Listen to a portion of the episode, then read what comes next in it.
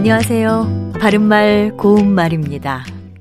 우리말 속담에 시시덕이는 재를 넘어도 새침대기는 골로 빠진다라는 말이 있습니다.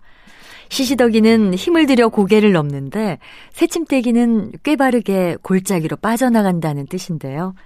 겉으로 떠벌리는 사람보다 얌전한 척하는 사람이 오히려 나쁜 마음을 품는 경우가 많다는 것을 비유적으로 이르는 말입니다.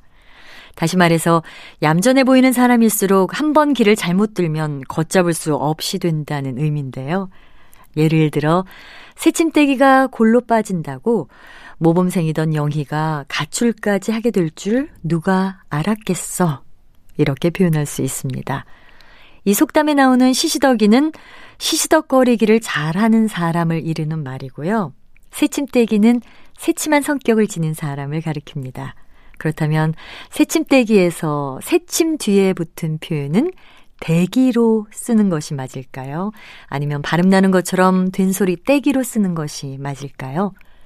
여기서는 예사소리인 대기가 맞습니다.